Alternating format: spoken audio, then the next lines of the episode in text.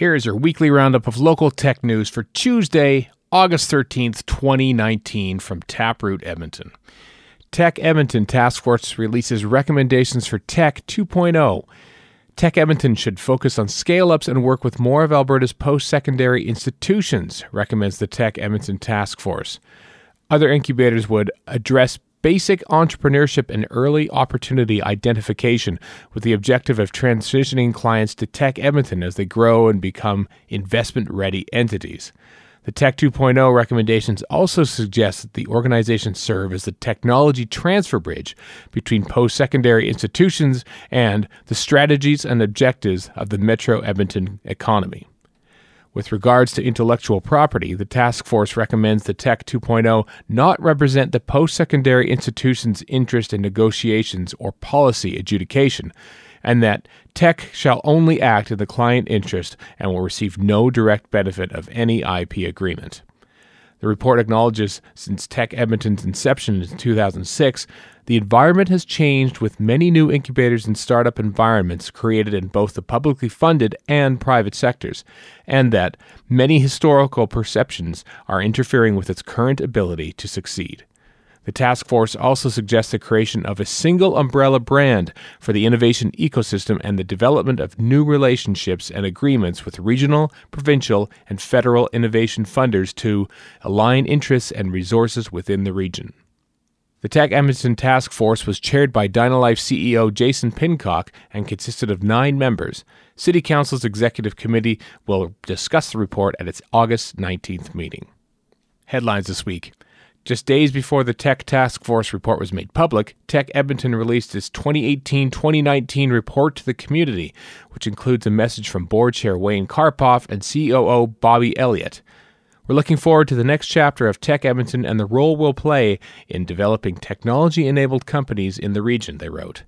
While we foresee change, we're excited to take on new challenges.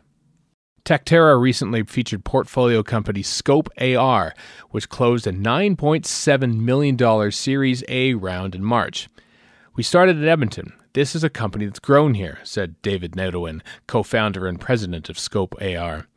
We are without question the global leaders in terms of augmented reality for the industrial space, which is a pretty cool story, and the technology is here and now. CompuVision Systems Incorporated has acquired Calgary based Yellowwood IT for an undisclosed amount. The company will adopt the CompuVision name and will expand the services it offers to clients.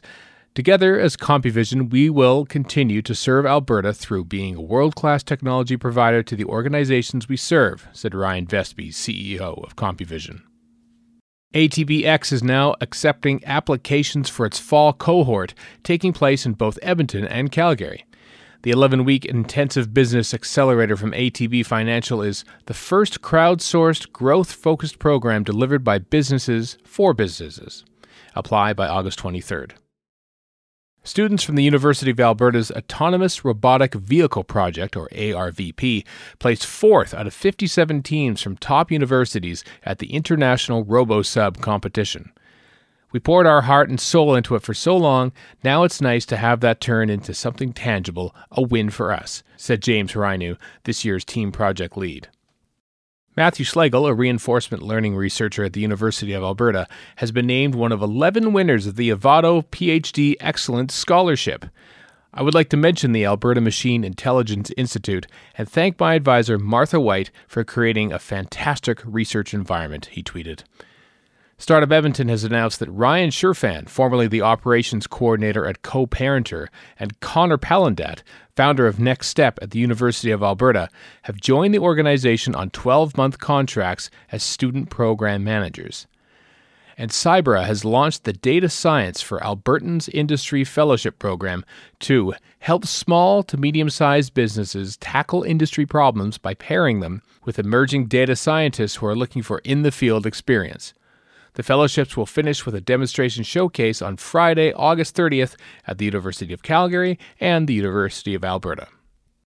Upcoming events this week the Dev Edmonton Society is hosting Develop Ed this week. The event promises to connect developers, employers, and other community members to improve the local software development scene. Develop Ed takes place at Startup Edmonton on Friday evening and all day Saturday. You can learn more about the organization at devedmonton.com. That's it for the audio version of Taproot Edmonton's Tech Roundup. Find more details and all the links in the Tech Roundup newsletter, which is in your inbox right now if you're a subscriber. And if you're not a subscriber, visit taprootedmonton.ca to join. This roundup was curated by Mack Male of Taproot Edmonton and read by me, Stephen Shapansky of Castria. If you have any questions, email Mac at hello at taprootedmonton.ca, and thanks for listening.